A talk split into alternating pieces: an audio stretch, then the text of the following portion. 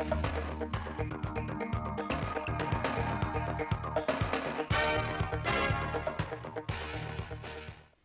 kính chào quý vị và các bạn đến với bản tin thời sự 16 giờ ngày 13 tháng 2 năm 2024 của Đài Phát thanh và Truyền hình Thanh Hóa. Chương trình đang được thực hiện trực tiếp trên sóng FM tần số 92,3 MHz.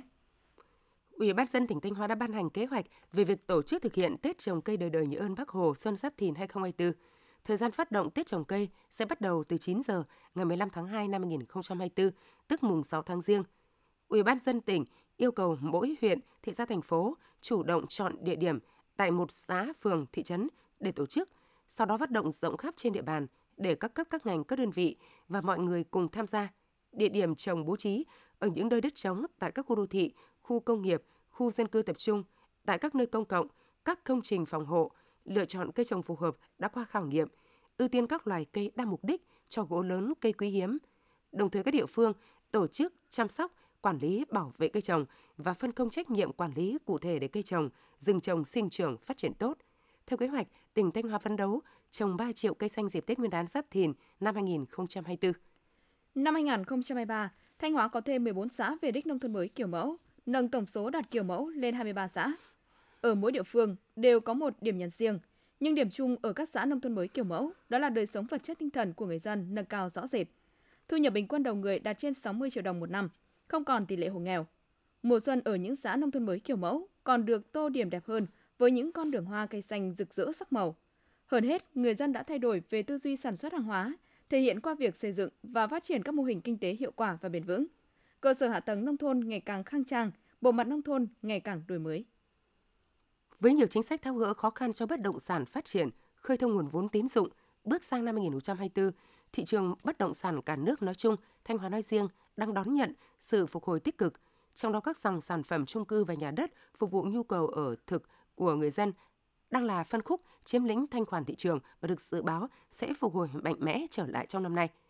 Tại Thanh Hóa, ghi nhận ở nhiều sàn giao dịch bất động sản cũng có thể thấy, bước sang tháng 1 năm 2024, các dòng sản phẩm bất động sản chung cư và nhà đất phục vụ nhu cầu ở thực của người dân đang phục hồi tích cực, với nhu cầu giao dịch mua bán đã tăng từ 20 đến 30% so với các tháng trước. Nhận định xu hướng phục hồi tích cực của thị trường, hiện nay các chủ đầu tư dự án nhà ở trên địa bàn tỉnh Thanh Hóa đã và đang tập trung mọi nguồn lực để đẩy nhanh tiến độ nhằm nhanh chóng đưa sản phẩm ra thị trường, thu dòng tiền về.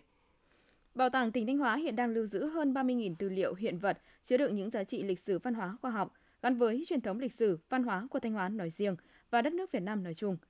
Việc số hóa là một bước tiến quan trọng để vừa làm tốt công tác bảo tồn di sản, vừa đem lại những thay đổi tích cực trong việc quảng bá di sản văn hóa đến với công chúng.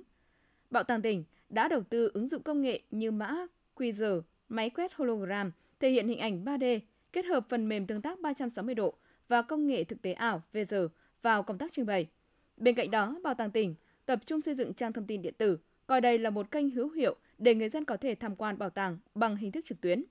Năm 2024, Bảo tàng tỉnh phấn đấu số hóa 200 hiện vật tiêu biểu, xây dựng hai bộ sưu tập hiện vật, vật liệu trang trí kiến trúc tại các di tích ở Thanh Hóa thời kỳ phong kiến và những kỷ vật chiến tranh của quân và dân Thanh Hóa được lưu giữ tại Bảo tàng tỉnh Thanh Hóa. Giai đoạn 2023-2025 sẽ số hóa từ 10 đến 15% hiện vật và tư liệu đang lưu giữ.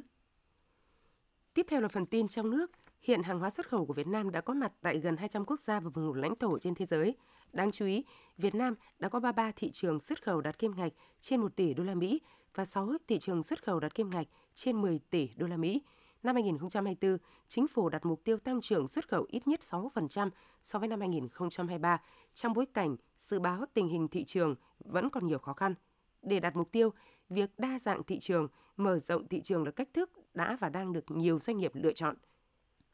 Theo đánh giá của Amazon, thương mại điện tử bán lẻ xuyên biên giới sẽ đạt 12 tỷ đô la Mỹ vào năm 2027 và trở thành ngành xuất khẩu lớn thứ năm tại Việt Nam trong 5 năm tới. Kết quả này cho thấy sự hợp tác hiệu quả giữa Amazon và các doanh nghiệp vừa và nhỏ. Các doanh nghiệp thuộc quy mô thuộc mọi quy mô bao gồm doanh nghiệp nhỏ và vừa có thể mở khóa cơ hội kinh doanh toàn cầu thông qua Amazon. Thông qua bán hàng trực tuyến toàn cầu trên Amazon, các đối tác bán hàng Việt Nam góp phần đánh thức tiềm lực kinh tế, tạo công an việc làm và nâng cao năng lực chuyển đổi số, kỹ thuật số cho lực lượng lao động tại địa phương. Từ đó mở khóa cơ hội và phát triển kinh tế xã hội tại các địa phương nói riêng và trên cả nước nói chung. Theo Ủy ban Quốc gia về chuyển đổi số, năm 2024 là năm phát triển kinh tế số, với bốn trụ cột công nghiệp công nghệ thông tin, số hóa các ngành kinh tế, quản trị số, dữ liệu số, phấn đấu tốc độ tăng trưởng kinh tế số nền tảng từ 20 đến 25% và tổng doanh thu lĩnh vực này đạt 40 tỷ đô la Mỹ. Từ đó tạo đà cho các mục tiêu chiến lược năm 2025 đề ra trong chiến lược quốc gia về phát triển kinh tế số và xã hội số của Việt Nam.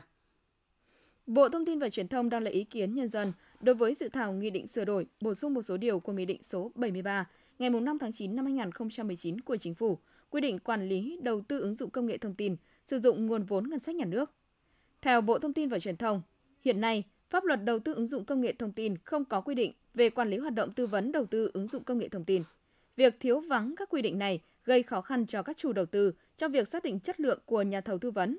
Đồng thời chính phủ cũng chưa quản lý được hoạt động tư vấn đầu tư ứng dụng công nghệ thông tin phục vụ chuyển đổi số.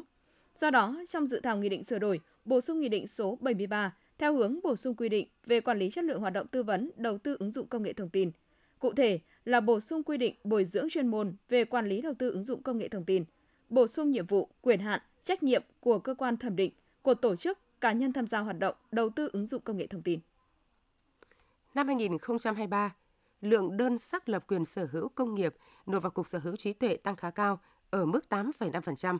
Cục tiếp nhận 156.413 đơn các loại, tăng 11% so với năm 2022, nhưng Cục mới chỉ xử lý được 125.778 đơn các loại.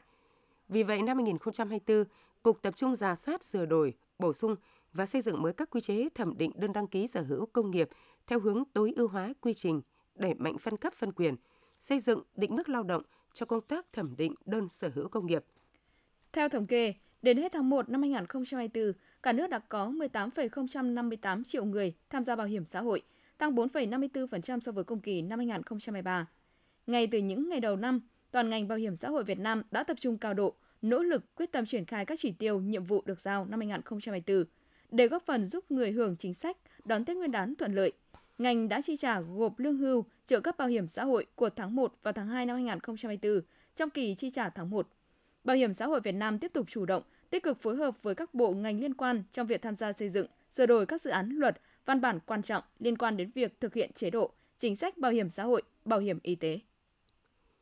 Hiệp hội môi giới bất động sản Việt Nam dẫn thông tin báo cáo khảo sát về tâm lý và xu hướng người tiêu dùng bất động sản nửa đầu năm 2024 cho thấy trong 1.000 người được khảo sát, có tới 65% số người cho biết sẽ tiếp tục mua bán, mua bất động sản trong năm 2024. Trong đó, khoảng 50% hướng tới phân khúc nhà ở và chung cư.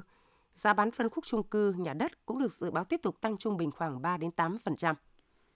Theo Sở Văn hóa Thể thao và Du lịch tỉnh Cao Bằng, từ ngày 29 tháng Chạp đến mùng 4 Tết, Ban Quản lý các di tích quốc gia đặc biệt tỉnh Cao Bằng ước đón trên 12.000 lượt khách. Khu du lịch Thác Bản Dốc đón trên 16.000 lượt khách. Công suất buồng phòng lưu trú đạt hơn 57%. Nhìn chung, dịp Tết Nguyên đán Giáp Thìn 2024, các hoạt động du lịch trên địa bàn tỉnh Cao Bằng diễn ra an toàn, văn minh.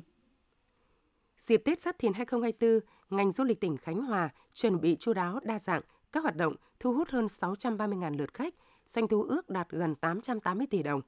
Thắng lớn ngay từ đợt cao điểm Tết Nguyên đán tạo điều kiện thuận lợi để tỉnh này thực hiện mục tiêu đón 9 triệu lượt khách trong năm nay. Lễ hội Chùa Hương năm 2024 với chủ đề Văn minh, an toàn và thân thiện diễn ra từ ngày 11 tháng 2 đến hết ngày 11 tháng 5. Ngày khai hội Chùa Hương chính thức diễn ra ngày 15 tháng 2, tức mùng 6 tháng Giêng, tại sân Thiên Chủ, Chùa Hương. Để chuẩn bị tốt công tác tổ chức lễ hội Chùa Hương năm 2024, phát huy giá trị khu di tích quốc gia đặc biệt, nâng cao chất lượng phục vụ, tạo điều kiện thuận lợi cho du khách và nhân dân về tham quan lễ Phật, huyện Mỹ Đức đã ban hành quyết định thành lập tổ công tác xây dựng đề án, đổi mới mô hình tổ chức và phương thức quản lý, bảo tồn, phát huy giá trị khu di tích lịch sử và danh lam thắng cảnh quốc gia đặc biệt quần thể Hương Sơn, Chùa Hương, huyện Mỹ Đức. Điểm mới của công tác tổ chức lễ hội năm nay là ban tổ chức giao việc điều hành vận chuyển thuyền đò phục vụ du khách về tham quan lễ Phật cho hợp tác xã du lịch Chùa Hương tổ chức để nhằm bảo đảm an toàn, văn minh cho mùa lễ hội.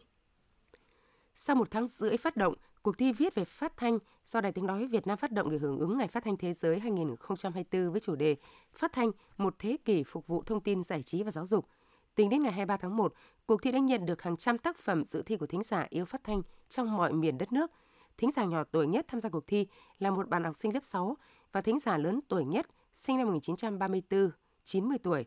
Lễ trao giải cuộc thi sẽ được tổ chức vào cuối tháng 2 năm 2024 trong dịp kỷ niệm Ngày Phát thanh Thế giới 13 tháng 2.